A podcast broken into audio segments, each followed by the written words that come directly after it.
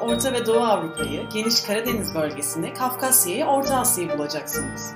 Dünyanın ortasında eski Doğu bloğu coğrafyası var.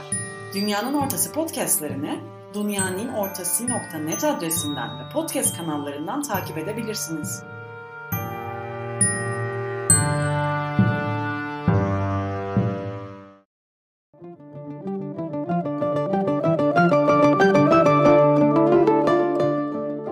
Avrupa Asya Z raporu. Merhaba, Dünyanın Ortasına hoş geldiniz. Ben Turgut Tuncel. Son iki hafta içinde eski Doğu bloğu coğrafyasında pek çok dikkat çekici gelişme oldu. İlk olarak Orta Asya'ya 10 Ocak'ta parlamento seçimlerinin gerçekleştirildiği Kazakistan ve yine aynı gün Cumhurbaşkanlığı seçimleri ve anayasa referandumunun yapıldığı Kırgızistan'a bakalım. Seçimlerden sonra Kazakistan'dan muhaliflere karşı soruşturma ve tutuklama haberleri geliyor.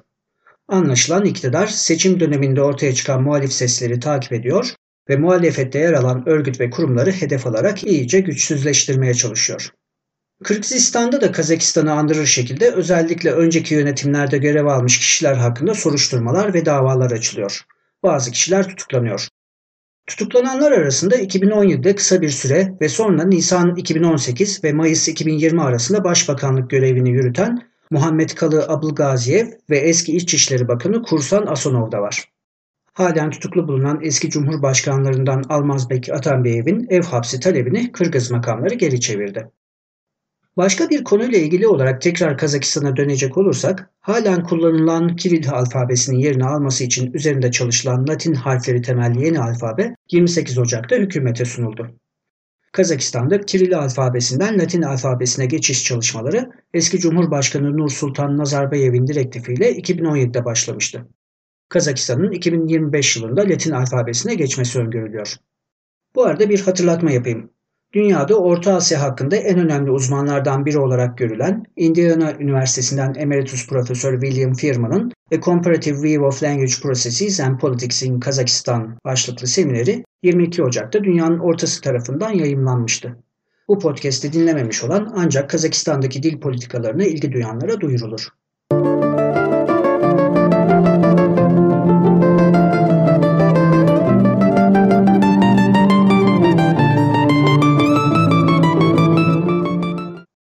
Orta Asya'dan Doğu Avrupa'ya geçelim. Uluslararası Buz Hokeyi Federasyonu 18 Ocak'ta bu sene Mayıs-Haziran aylarında Belarus ve Letonya'nın ortaklaşa ev sahipliği yapacağı Dünya Buz Hokeyi Şampiyonası'nın Belarus'tan alındığını açıkladı. Federasyonun bu kararı öncesinde şampiyonanın bazı sponsorları Belarus'ta gerçekleştirilecek şampiyonaya destek vermeyeceklerini açıklamışlardı.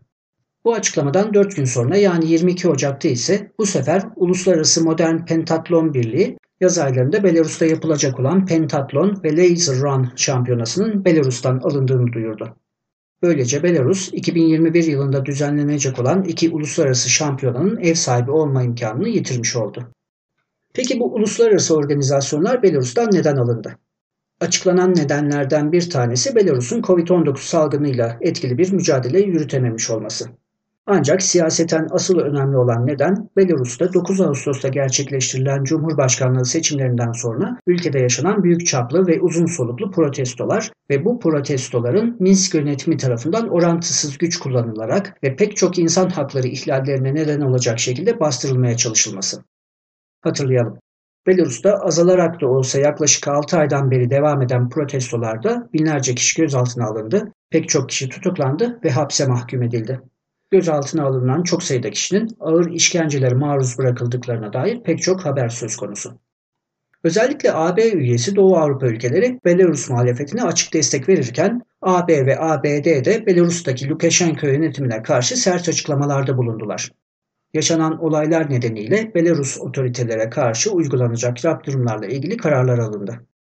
Uluslararası Buz Hokeyi Federasyonu ve Uluslararası Modern Pentatlon Birliği'nin kararlarının da bu bağlam içinde değerlendirmesi yanlış olmayacak. Bu çerçevede düşünüldüğünde şampiyonaların Belarus'tan alınmasının turizm gelirlerinin yitirilmesinin yanında Minsk yönetiminin uluslararası alanda yalnızlaşması, izole edilmesi ve prestij kaybı gibi anlamları da görülebilir. Bu arada tam anlamıyla kaderin bir cilvesiyle kendini Belarus muhalefetinin lideri olarak bulan eski İngilizce öğretmeni ve ev hanımı Svitlana Sikhanuskaya seçimlerden sonra yerleştiği Litvanya'dan batılı liderlerle görüşmeye ve Atlantikçi düşünce kuruluşlarının konferanslarının konuğu olmaya devam ediyor.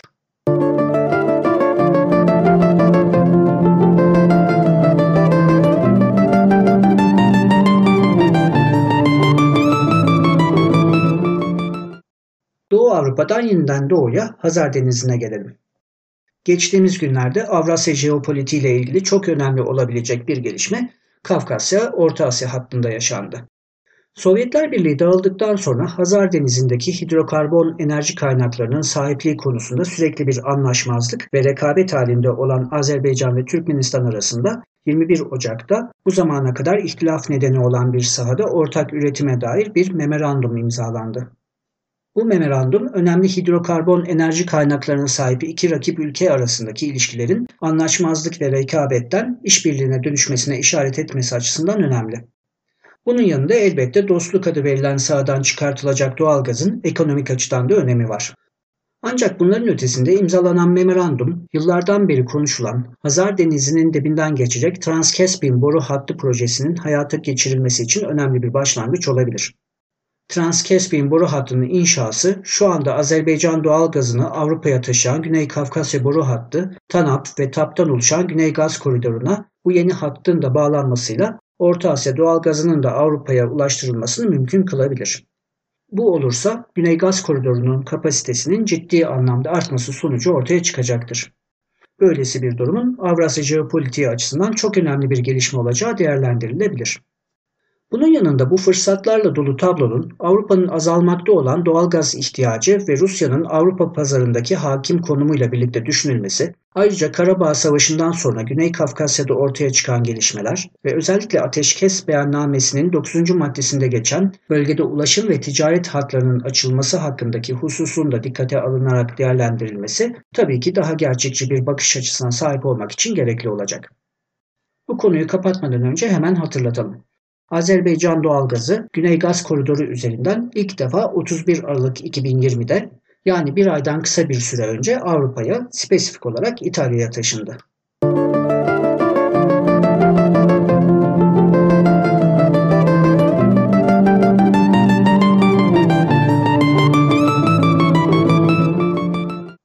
Hazar Denizi'nden tekrar batıya, Orta Avrupa'ya döndüğümüzde 22 Ocak'ta Macaristan'ın Rusya'da Covid-19'a karşı üretilen Sputnik 5 aşısının kullanılmasına onay verdiğini ve bu aşıdan yüklü miktarda alınacağını duyurduğunu görüyoruz. Macaristan bu kararıyla Rus Sputnik 5 aşısına onay veren ilk AB ülkesi oldu.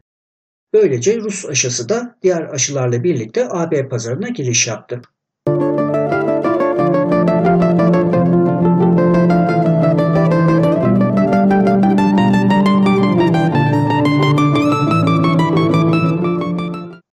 Söz Rusya'ya gelmişken geçtiğimiz günlerde merkezinde Rusya'nın olduğu bir takım çok önemli gelişmelerin yaşandığını söyleyelim ve bu gelişmelere değinmeye başlayalım. Rusya, Hollanda'nın 10 Aralık'ta casusluk suçlamasıyla iki Rus diplomatı sınır dışı etmesine misilleme olarak 18 Ocak'ta iki Hollandalı diplomatı sınır dışı etti. Rusya ile batılı ülkeler arasında diplomatların karşılıklı sınır dışı edilmesi geçtiğimiz senelerde de yaşanmıştı.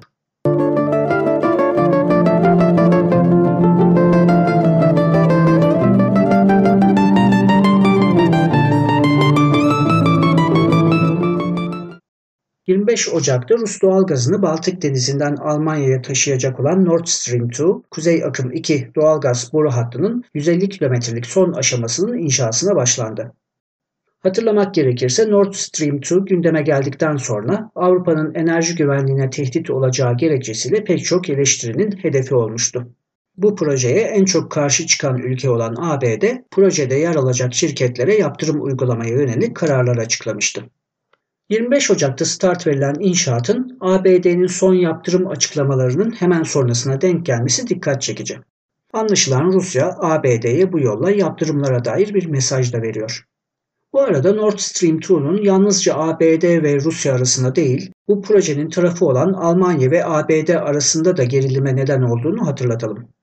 Bunun yanında AB üyesi olan Polonya ve Litvanya gibi bazı ülkelerle Ukrayna'da Nord Stream 2 ile karşı çıkıyor. Nord Stream 2'nun AB içinde eski Batı Avrupa ve yeni Doğu Avrupa arasındaki anlaşmazlıkların önemli nedenlerinden biri olduğu görülüyor. Az önce Azerbaycan ve Türkmenistan arasındaki memorandumdan bahsettik. Hazar ve Baltık denizleri coğrafi olarak birbirinden hayli uzak olsa da Nord Stream 2 ile Güney Gaz Koridoru'nun ikisinin de Avrupa pazarını hedeflemesi nedeniyle birbiriyle yakından ilişkili ve potansiyel olarak rakip olduklarını vurgulayalım.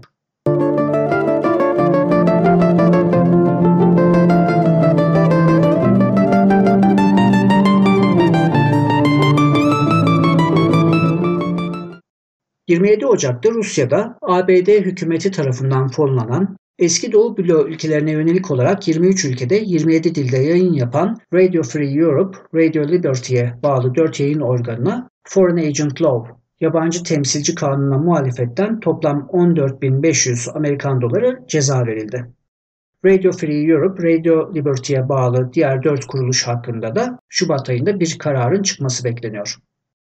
İlk olarak 2012 yılında yürürlüğe giren Foreign Agent Law, yabancı devlet veya kuruluşlardan finansal destek alan ve siyasi faaliyetlerde bulunan sivil toplum kuruluşlarının yabancı temsilci olarak kayıt olmalarını, yaptıkları faaliyetlerde bu tanımlamayı kullanmalarını ve diğer kuruluşlardan farklı mali denetimlere tabi olmalarını öngören bir yasa.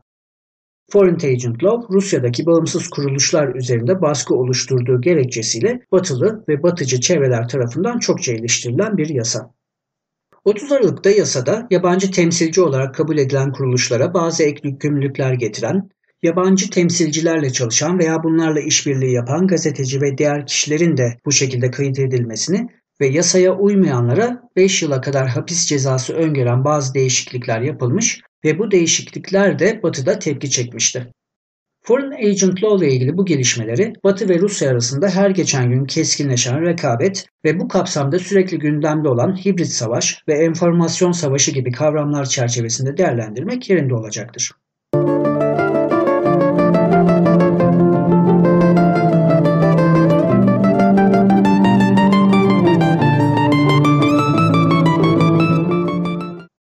Geçtiğimiz günlerde Rusya ile ilgili dünya basını en çok meşgul eden konu Alexei Navalny'nin 17 Ocak'ta Rusya'ya dönüşünde havalarında gözaltına alınması ve Navalny'nin çağrısıyla 23 Ocak'ta Rusya'da gerçekleştirilen büyük çaplı protesto gösterileri oldu. Rusya'da muhalif bir aktivist, siyasetçi ve YouTuber olan Alexei Navalny 20 Ağustos'ta üretimi yasak olan bir kimyasal madde ile zehirlendikten sonra yaklaşık 5 ay Almanya'da tedavi görmüştü. Navalny 13 Ocak'ta Rusya'ya döneceğini açıkladıktan sonra Rus yetkililer Rusya'ya giriş yapması durumunda şartlı tahliye kurallarını ihlal ettiği gerekçesiyle tutuklanacağını bildirmişlerdi. Nitekim Navalny Rusya'ya giriş yaptığı havaalanında gözaltına alınarak mahkemeye çıkarılacağı tarihe kadar tutuklandı. Suçlu bulunması durumunda Navalny 3,5 yıl hapis cezasına çarptırılabilir. Navalny tutuklandıktan sonra destekçileri YouTube'da Putin'in özel kullanımında olduğunu iddia ettikleri çok lüks bir saray veya malikanenin videolarını yayınladı ve Ruslara protesto gösterileri için 23 Ocak'ta sokaklara çıkma çağrısı yaptı. Yer yer şiddet sahnelerinin yaşandığı gösterilerde yaklaşık 3700 kişi gözaltına alındı. Navalny'nin tutuklanması ve 23 Ocak'taki gösterilerde güvenlik güçlerinin kullandığı şiddet Batı'dan Kremlin'i eleştiren açıklamaların gelmesine neden oldu. Avrupa Birliği mahkemenin Navalny hakkında vereceği karara göre Rusya'ya karşı bu konuda yaptırımların tartışılacağını bildirdi. G7 Rusya'yı kınayan bir açıklama yaptı. ABD'de de Rusya'ya karşı yaptırımlar tartışılmaya başlandı. Batı basınında son protestoların niteliği hakkında pek çok analiz yapılıyor ve farklı görüşler öne sürülüyor batılı yorumcuların tartıştığı bir konunun Rusya'da Belarus'takine benzer uzun soluklu protestoların yaşanıp yaşanamayacağı ve bu olayların anlam ve sonuçları olduğu görülüyor.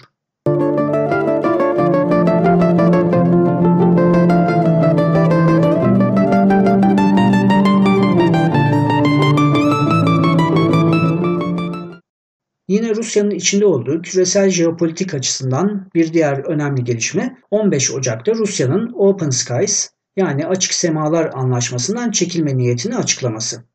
2002'de yürürlüğe giren ve taraf ülkelere ait silahsız uçakların anlaşmaya taraf ülkelerin askeri kuvvetlerini ve bunların hareketlerini gözlemlemek amacıyla birbirlerinin hava sahalarında uçuşlar gerçekleştirmesine izin veren bu anlaşmadan Rusya'dan önce ABD 25 Kasım 2020'de çekilmişti. Bundan önce ise ABD 1987'de imzalanan INF yani Orta Menzilli Nükleer Kuvvetler Anlaşması'ndan 2019'da çekilmiş. Bunun üzerine Rusya anlaşmanın geçersiz hale geldiğini açıklamıştı. ABD ve Rusya arasındaki bir başka önemli anlaşma New START ya da Strategic Arms Reduction Treaty. Bu anlaşma iki ülkenin nükleer silahlarının azaltılmasını öngörüyor. 2011'de yürürlüğe giren New START'ın süresi 5 Şubat'ta doluyordu ve INF ve Open Skies'tan sonra bu anlaşmanın da son bulup bulmayacağı endişeli bir bekleyişin nedeni olmuştu. Ancak ABD'nin 20 Ocak'ta göreve başlayan yeni başkanı Joe Biden, 22 Ocak'ta bu anlaşmanın 5 yıl daha uzatılmasına dair isteğini ifade etti. 27 Ocak'ta ise Rusya Duması ve Federal Konseyi anlaşmanın uzatılmasına karar verdi. Böylece INF ve Open Skies'ın aksine New START'ın 5 sene daha yürürlükte kalması mümkün oldu.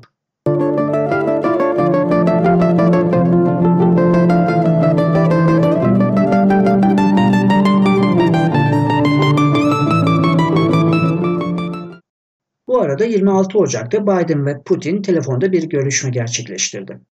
Bu görüşmede Ukrayna ve Navalny konularıyla New START'ın konuşulduğu açıklandı. Ancak ABD ve Rusya'nın resmi kanallarından görüşmeye dair farklı yorumlara neden olabilecek açıklamaların yapılması da dikkati çeken bir husus oldu. Bundan bir gün sonra 27 Ocak'ta Putin 2009'dan beri ilk kez Davos'taki Dünya Ekonomi Forumu'nda çevrimiçi bir konuşma yaptı.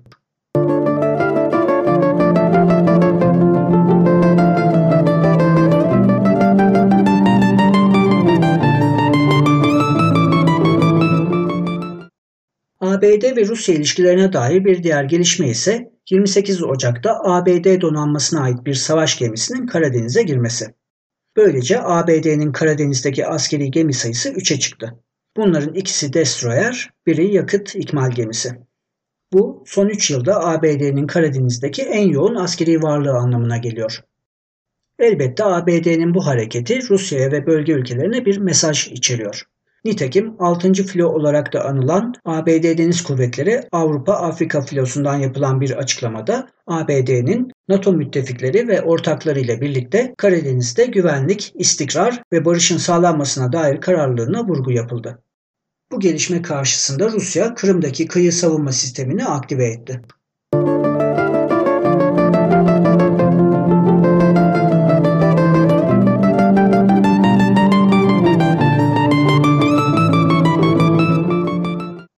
Geçtiğimiz süreçte İran'la ilgili de bazı dikkat çekici gelişmeler yaşandı. Hatırlanacağı üzere eski ABD Başkanı Donald Trump döneminde 2018 yılında ABD İran'la olan çok taraflı nükleer anlaşmadan çekilmiş ve nükleer programı nedeniyle İran'a yaptırım uygulamaya başlamıştı. 20 Ocak'ta görevi Trump'tan devralan Biden'ın Trump'ın İran'la olan anlaşmadan çekilme kararına karşı çıktığı biliniyordu. Nitekim Biden yönetiminde Dışişleri Bakanı olan Tony Blinken 27 Ocak'ta İran'ın şartları uygulaması koşuluyla ABD'nin yeniden bu anlaşmaya katılabileceğini belirten bir açıklama yaptı. 29 Ocak'ta 2015'te İran'la yapılan nükleer anlaşma görüşmelerinde kilit rol oynayan ABD'li diplomat Robert Malley'nin Biden yönetimi tarafından İran özel temsilcisi olarak atandığı açıklandı. Bunlar Biden yönetiminin İran'la ilgili olarak 2015'teki nükleer anlaşmayı imzalayan Obama yönetiminin çizgisinde bir politika yürüteceğini işaret eden gelişmeler. ABD'den gelen bu hamleler karşısında İran'dan topun kendisinde değil anlaşmadan çekilerek yaptırım uygulamaya başlayan ABD'de olduğuna ve kendisinin uluslararası hukuka aykırı bir eylem içinde olmadığına dair açıklamalar geldi. Bunun yanında 28 Ocak'ta İranlı yetkililer belki de nükleer programdan vazgeçmeyeceklerini göstermek için İran'ın bir ay içinde 17 kilogram uranyum zenginleştirdiğini açıkladı. Bu arada 26 Ocak'ta Rus ve İran Dışişleri Bakanlarının görüşmesinden sonra Rus makamlarından nükleer programı nedeniyle İran'a uygulanan yaptırımların kaldırılmasından yana olduklarına dair açıklamalar geldi.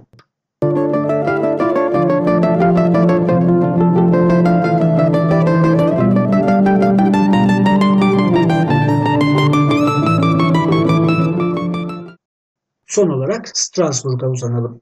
Geride bıraktığımız günlerde Avrupa İnsan Hakları Mahkemesi'nde eski Doğu Bloğu coğrafyasını ilgilendiren bir takım gelişmeler yaşandı. 14 Ocak'ta Avrupa İnsan Hakları Mahkemesi Ukrayna'nın Rusya'ya karşı Kırım'daki insan haklarıyla ilgili olarak Ağustos 2018'de yaptığı başvurunun kısmen kabul edilebilir olduğunu açıkladı. Avrupa İnsan Hakları Mahkemesi'nin bu kararıyla ilgili olarak en önemli hususlardan bir tanesi mahkemenin kararında Rusya'nın 27 Şubat 1914'ten itibaren Kırım'da effective kontrol yani etkin kontrol sahibi olduğunu bu tarihten itibaren Yarımada'da Rusya'nın yetki sahibi haline geldiğini ve bu nedenle 27 Şubat 2014 itibariyle Kırım'da yaşananlardan sorumlu olduğunu belirtmesi. Ahim'in bu tespiti Rusya'nın öne sürdüğü Kırım'ın 16 Mart 2014'te düzenlenen referandum sonrasında bağımsızlığını ilan ettiği 18 Mart'ta ise kendi isteğiyle Rusya Federasyonu'na katıldığı iddiasını geçersiz kılan bir nitelik taşıyor. Rusya'nın iddiasının aksine mahkeme Kırım'ın 27 Şubat'ta Rusya'nın etkin kontrolüne yani işgaline girdiğini dolaylı olarak tespit etmiş oluyor. Bu diğer hukuki nedenlerin yanında 16 Mart'taki referandumun yasal olarak geçersiz olduğunu gösteren bir diğer tespit olarak görülebilir.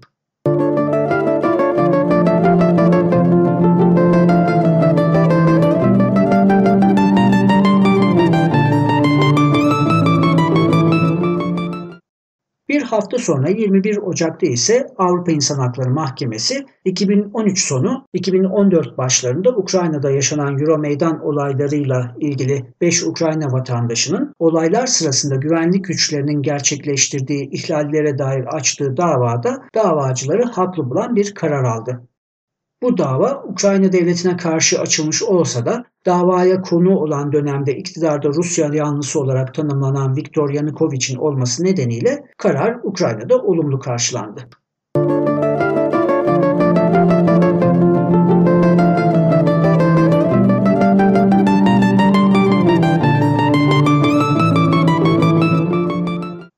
Son olarak yine 21 Ocak günü Avrupa İnsan Hakları Mahkemesi Büyük Dairesi Gürcistan'ın Ağustos 2008'deki savaş ve sonrasında yaşanan ihlalleri öne sürerek Rusya'ya karşı açtığı dava hakkındaki kararını açıkladı. Savaşın sürdüğü 8-12 Ağustos 2008 tarihlerinde yaşananlardan Rusya'nın sorumlu tutulamayacağını belirten mahkeme, Savaş sonrasında ise Güney Ossetya ve Apazya'da Rusya'nın effective kontrol, etkin kontrol sahibi olduğu tespitinden yola çıkarak 12 Ağustos sonrası yaşanan ihlallerden Rusya'yı sorumlu tutan bir karar verdi. Gürcü yetkililer Avrupa İnsan Hakları Mahkemesi'nin bu kararını zafer olarak nitelese de mahkemenin savaş sırasındaki ve savaş sonrasındaki süreçler arasında bir ayrım yaparak 8-12 Ağustos tarihlerinde yaşananlardan dolayı Rusya'yı sorumlu tutmaması Gürcistan'da tepkilere neden oldu.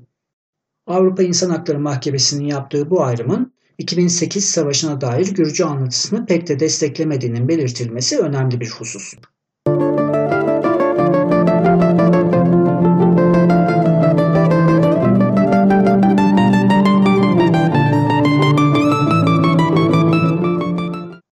Geçtiğimiz 15 gün içinde eski Doğu bloğu coğrafyasında yaşanan önemli gelişmeler böyle. Bu gelişmeler ve önümüzdeki günlerde yaşanacak diğer gelişmelerle ilgili değerlendirmelerimize devam edeceğiz. Dünyanın ortasını takip etmeye devam ediniz. Görüşmek üzere, iyi günler.